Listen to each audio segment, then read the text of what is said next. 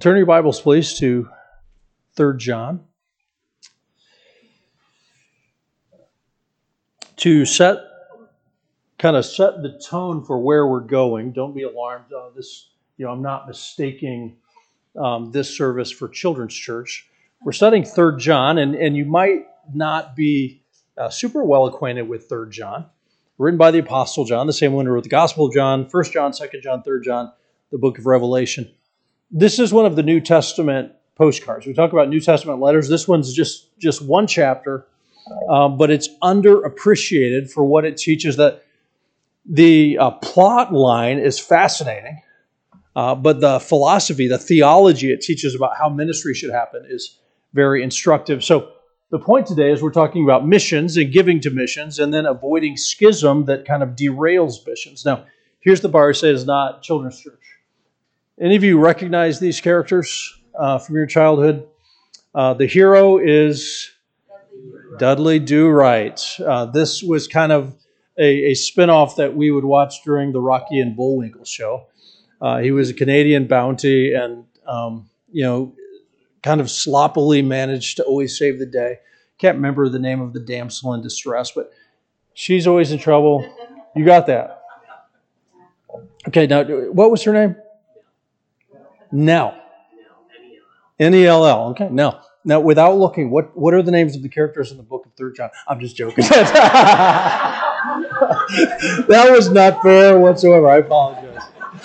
Now, the villain, the villain in this is Snidely, Snidely Whiplash, and um, it was all overplayed, kind of a melodrama, kind of the you know the piano music, and there's a train that's going to hit her, and she's tied up, and and do you remember in in those? Uh, it's kind of like the silent movies, and then in melodramas, like the villain would come out and has you know a mustache that curls. You're supposed to boo, hiss.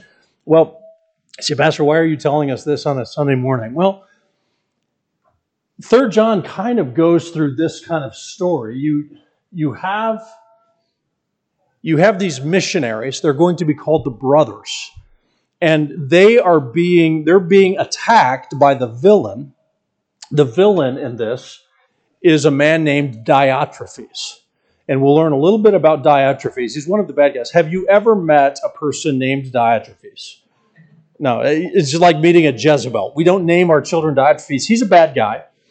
And then you have several heroes, and um, you have Gaius and a man Demetrius.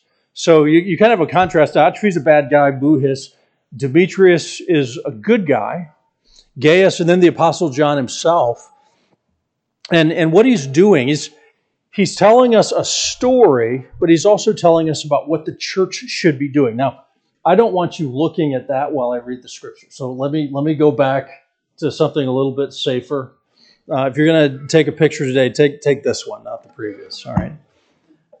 Third John. Let's read it together. See what God has to say. I always tell preachers um, shorten your sermon, don't shorten your scripture reading. It's the only part of the message you're sure that you're getting just right. Uh, let's see what the Word of God has to say, and then we'll discuss it together. Third John, the elder, that's John, to the beloved Gaius, whom I love in truth. Beloved, I pray that all may go well with you, that you may be in good health as it goes well with your soul. I love that. We're, we pray for people like in the hospital to be healed, but we pray even more for their soul. So I'm praying for your physical condition, but also for your spiritual condition. Verse 3 I rejoice greatly when the brothers came and testified to your truth, as indeed you are walking in the truth. I have no greater joy than to hear that my children are walking in the truth. That's the verse we know from 3 John. You know, I have no greater joy than to hear that my children, not just your biological children, but spiritual children, are walking in the truth. Now, here's the plot line Beloved, it is a faithful thing you do in all your efforts for these brothers. Okay, these, these are missionaries. They've come and visited the church, and he says, Kudos, you've done a good job in assisting them. It's a faithful thing you do in all your efforts for these brothers, strangers as they are. They might not have grown up in your church, they're visitors, but when you helped them, you did well. Verse 6 they testified to your love before the church.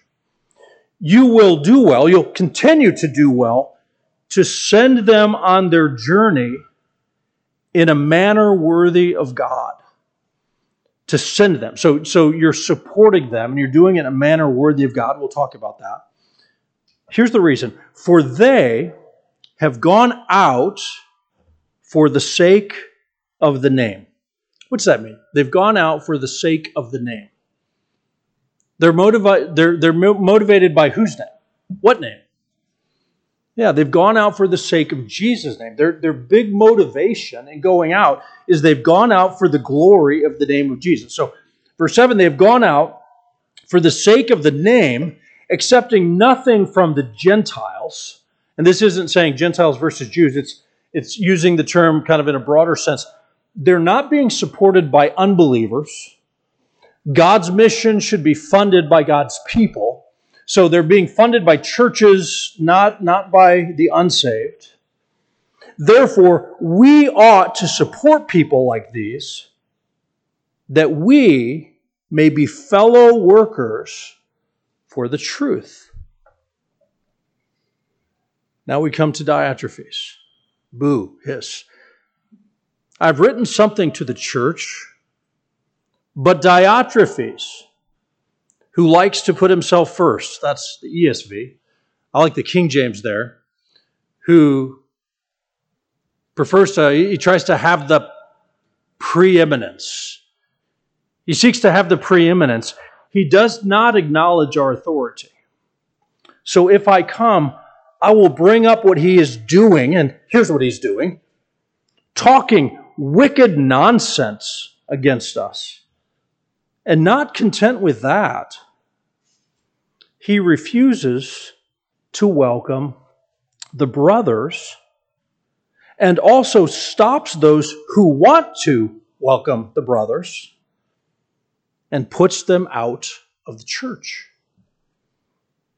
Beloved, do not imitate evil, Diotrephes, but imitate good Whoever does good is from God. Whoever does evil has not seen God. And here's the example of the good Demetrius has received a good testimony from everyone and from the truth itself.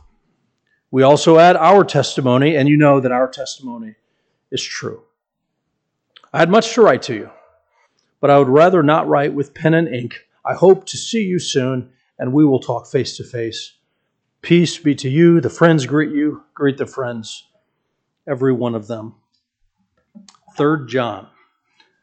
Not a book that we study often in the church, as often as we should, but it has vital lessons for us, especially regarding our involvement in the work of missions. This is one of the great mission texts of the New Testament. And we start with this the idea of mission. We start with this idea the church must aggressively take the gospel to the lost for the sake of Jesus' name. Okay, every word there is important. It's the church's job to take the gospel to the lost, and we do it for the sake of Jesus' name. You know, in our lifetime, uh, since we finished our training, Pastor, um, in our lifetime, the word gospel has uh, often been hyphenated. There are churches now that are gospel centered churches. There are gospel centered books, gospel rooted resources. You know, everything is gospel. That, that's not a bad thing, that's a good thing. But I fear sometimes that all of the talk about the gospel happens within the four walls of the church so we love to get together and study the gospel. We love to sing about the gospel. There's, there's a lot of new hymns and old hymns that sing about the gospel. I'm thankful for them. But if the only people we ever communicate the gospel to are fellow Christians, we are not a gospel centered church. Okay, we, we, we hide out, we hunker down, and, and we have all of these great books and resources and, and we talk to other Christians about the gospel. But this book, and really the entirety of the New Testament, says, no, we need to be taking the gospel to those who haven't heard it. Okay, we could consider uh, Paul's kind of climax in the book of Romans. Book of Romans is is the um, I was about to say Mount St. Helen. That wouldn't be good. It, it, it's the Mount Everest of biblical revelation. You have in Romans the clearest description of the gospel that there is. And when you get to chapter 15, before he gives all the greetings in chapter 16, the climax of the book is Paul says, I am going past you to take the gospel where it has not been named. I don't want to build on someone else's foundation. I want to church plant. And when I church plant, I don't want transfer growth. I want to go to virgin soil, and I'm asking for your help to get there. He's always looking for new territory, he's always looking for expanse. That's what the gospel does. That's what Christianity does. You study the book of Acts, the gospel has to keep moving out. There's, there's kind of an uncharted territory or bust. I'm going where the gospel hasn't been. And that's the heart of the book of Third John. To be gospel centered means that the church is ambitious, audacious, risk taking, sacrificing in getting the gospel to the lost. We get the gospel to the people who need it most. Isn't that the point of Jesus coming, right?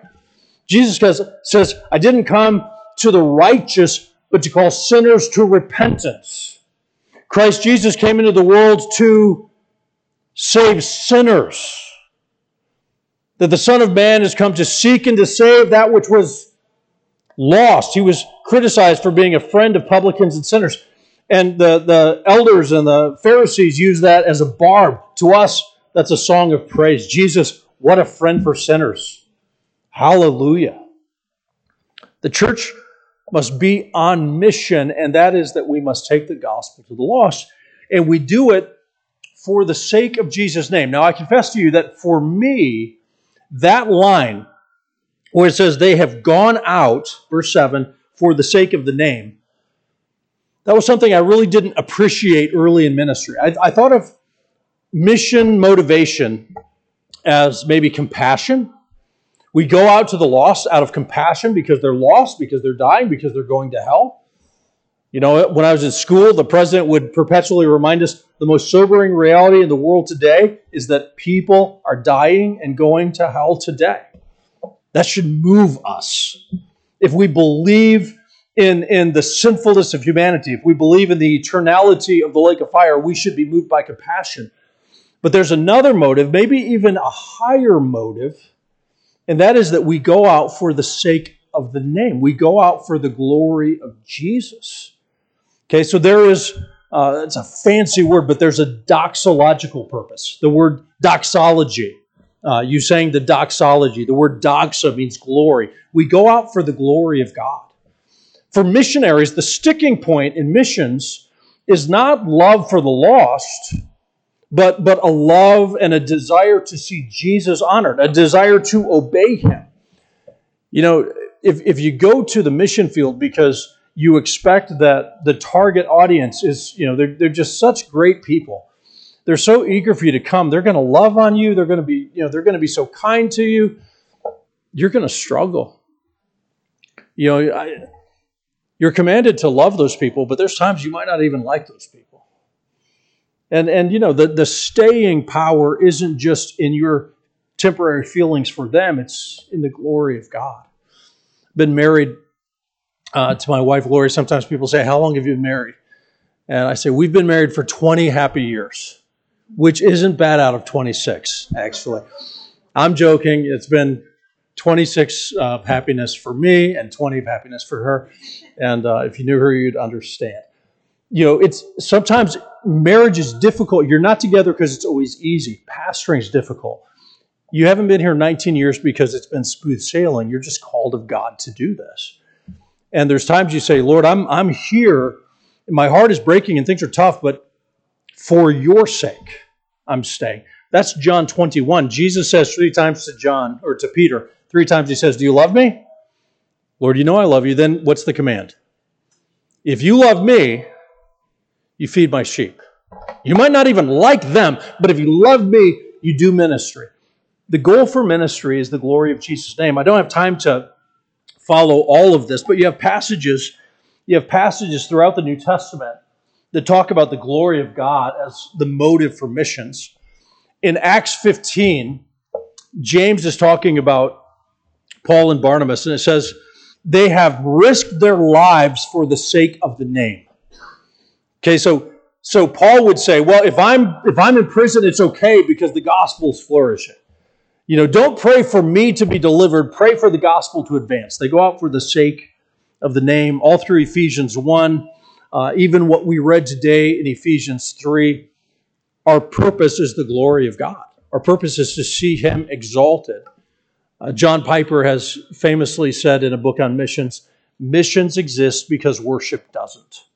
And, you know, we, we live in a soundbite society, but that's a great statement. What he means is the reason we do missions is so, is so that those people will become worshipers. So we, we do missions so that Jesus will be exalted. It's like John 4.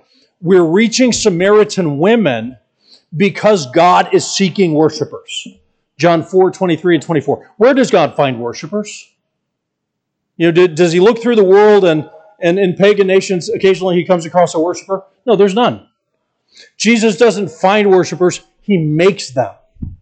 He makes them out of sinners, and we get to participate as we go out for the sake of the name. So the church must be actively involved in missions. Now, some of us will go, and I said this morning, I'm praying for some from this congregation to go. But let's look at another level of that. There's some who stay home, and then it talks about giving. And here's the second main point is this the church must generously support missionaries in a manner worthy of God.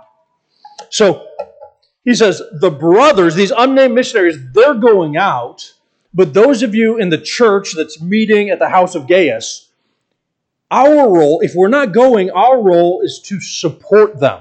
So several times he says, verse 5, look at it, he says, Good job. It's a faithful thing you're doing in your efforts for these brothers, strangers as they are. They testified of, of your help. They've gone out for the sake of the name. Now, they're not being supported by unbelievers. Now we get to verse 8. Therefore, we ought to support people like this that we may be fellow workers for the truth. There's so much here. We, we are to support them generously.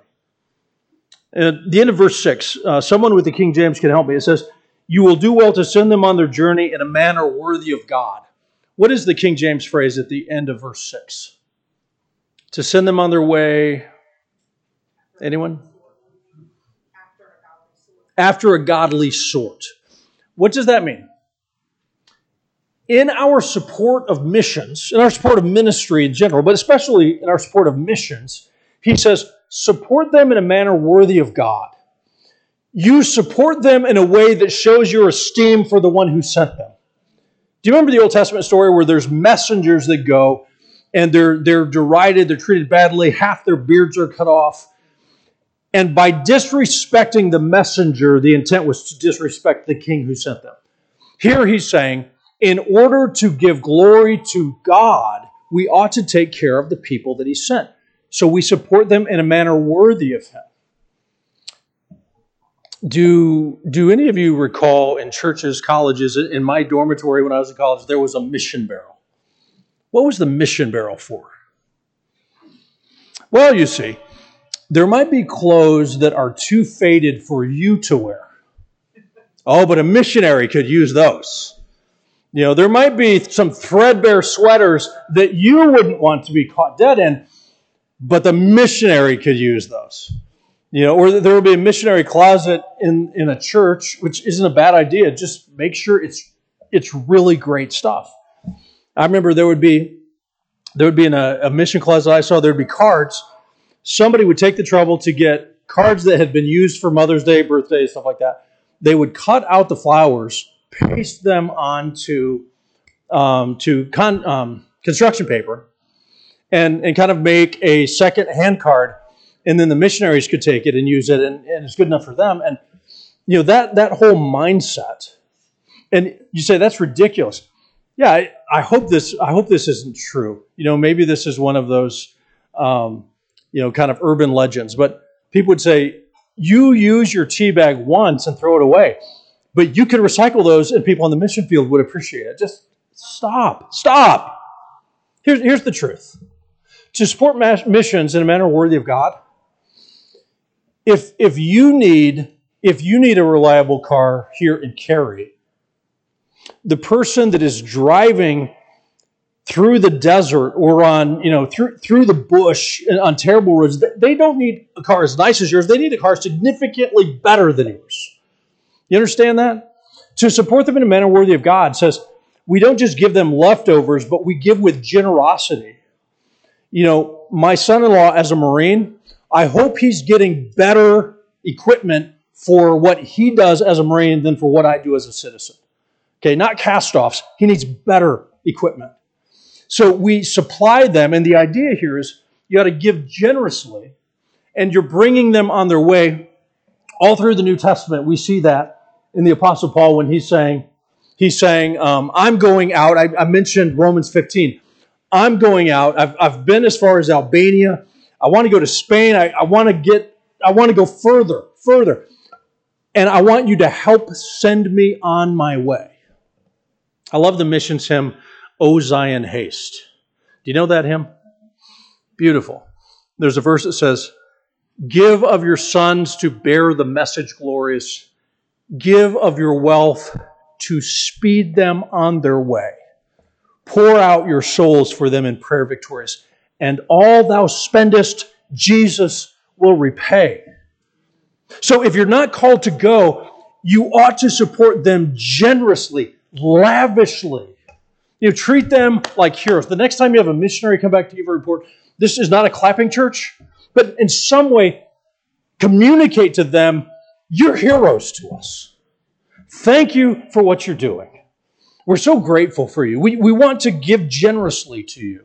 We want to do it in a manner worthy of God. And quickly, verse 8 says, when we do that, we are fellow workers for the truth. What it's saying is, you support these brothers, you, you support a missionary. You are considered by God to be a fellow worker for the truth. You're staying at home. There's a missionary in South Africa, and you are actually going to be credited for the work that is happening in South Africa because you've been part of the support team. It sounds like a multi level scheme, but it's credit by association. When you support missions, you are rewarded as though you're part of their team. Now, it cuts both ways. Turn just a page back to Second John. Remember, Second John talks about false teaching. If a false teacher comes, don't bid him Godspeed. You don't aid and abet the enemy. You don't do anything to assist with doctrinal error.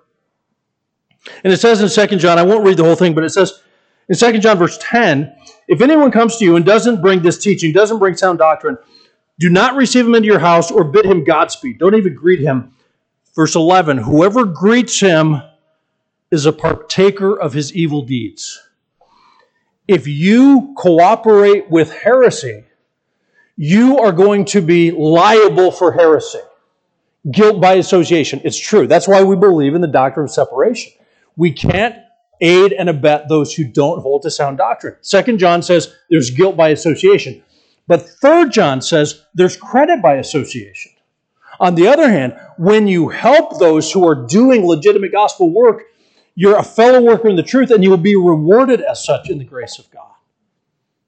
We should be motivated. And again, we're doing it for the sake of Jesus' name, not for our credit, but in His mercy, He says, I'm going to treat you as part of the team, even though your role was praying for them, communicating to them. D- do a better job. I'm working on a short book called What Missionaries Wish Christians Knew About Missions. And there's missionaries, they sometimes they take three or four years to resupport our system is broken, needs to be better. So, so they, they travel raising support for three or four years. They get on the mission field, and we kind of forget.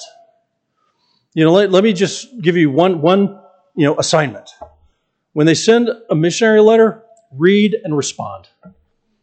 They send it, and it used to be, man, we never hear. I wonder if anybody's reading it. Now they send it with MailChimp. It has analytics. They know who opens their letter, and it's like 2% and they feel alone. So they send a missionary letter, you open it, take 30 seconds to read it, pray quietly, and then just respond and say, Hey, I just prayed for that need you mentioned. Please keep me posted. You, you cannot imagine how much that will encourage them. You know, we talk about needing more laborers. We want to avoid the laborers we have burning out and having an avoidable attrition. Just, just treat them in manner worthy of God. Treat them like the heroes they are. Then we get to this last point Diotrephes.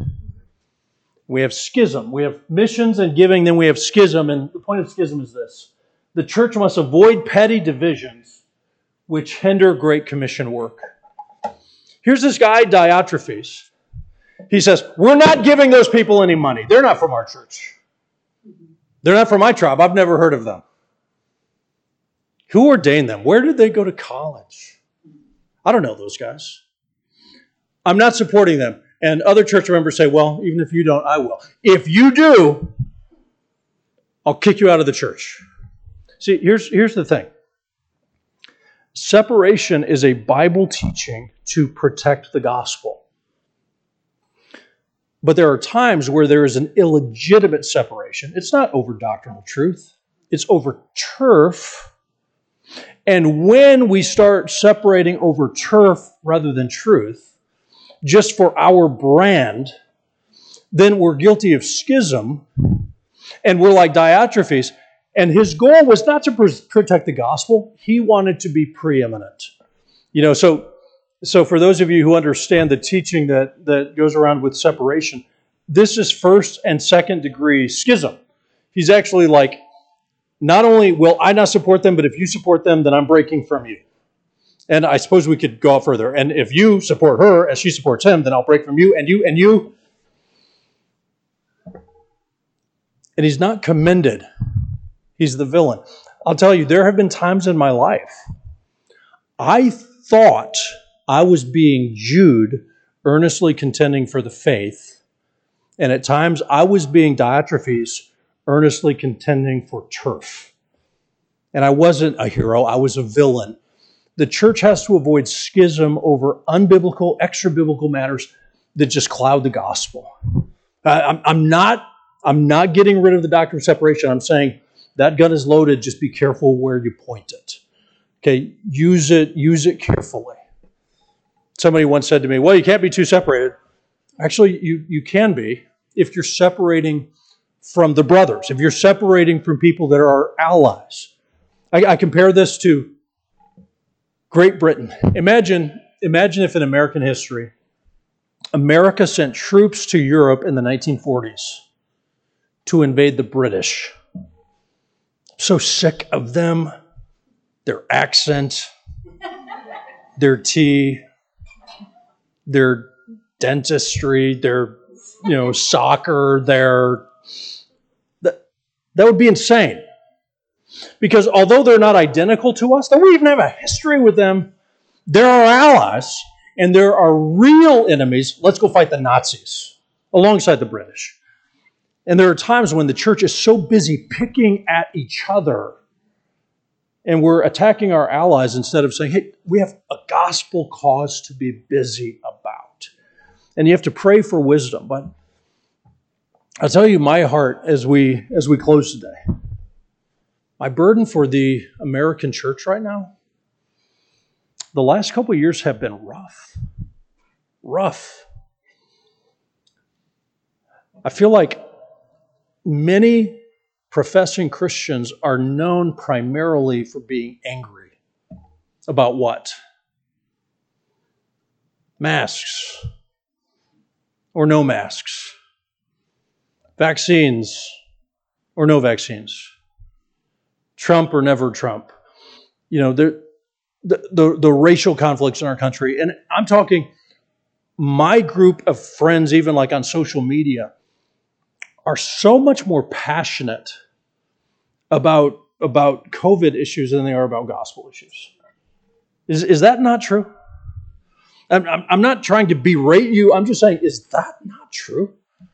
For, for many, the Christian witness right now is so tied to temporary cultural issues. And there's a point at which, listen, get back on task. Let's not be the Diotrephes that's dividing over unimportant things just show deference. You disagree and you, you just say, you know, you be persuaded and I'll be persuaded and we have bigger fish to fry. Let's be about gospel work.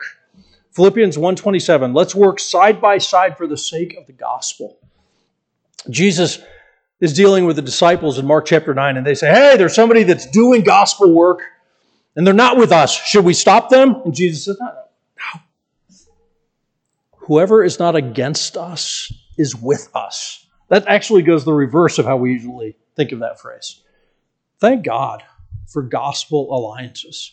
Thank God actually for the history of fundamentalism Early fundamentalism would say we don't agree on every particular, we agree on this core. This we will do battle royal for. And the other stuff is, is details to work out in your own church. But let's, let's work together for the advance of the gospel, for the glory of Jesus' name. Third John calls us to missions. And my prayer is maybe someone here will be like the brothers who get sent out like Paul and Barnabas in Acts 13. You're, you're doing a good work here, but you're more needed somewhere else. Maybe our captain is going to transfer you to a more needy station. And if the Lord sends you to go, you talk to your pastor, you pray, you raise support, and, and go. For most of you, you probably aren't going to be called to leave, but you can give generously and support your missionaries in a manner, in a manner worthy of God. Part of that, honestly, I keep saying missionaries, but these Christian workers, treat your pastor in a manner that is godly. You know, have, have an affection for him. To, to stay in a pastorate for 19 years, it's tough.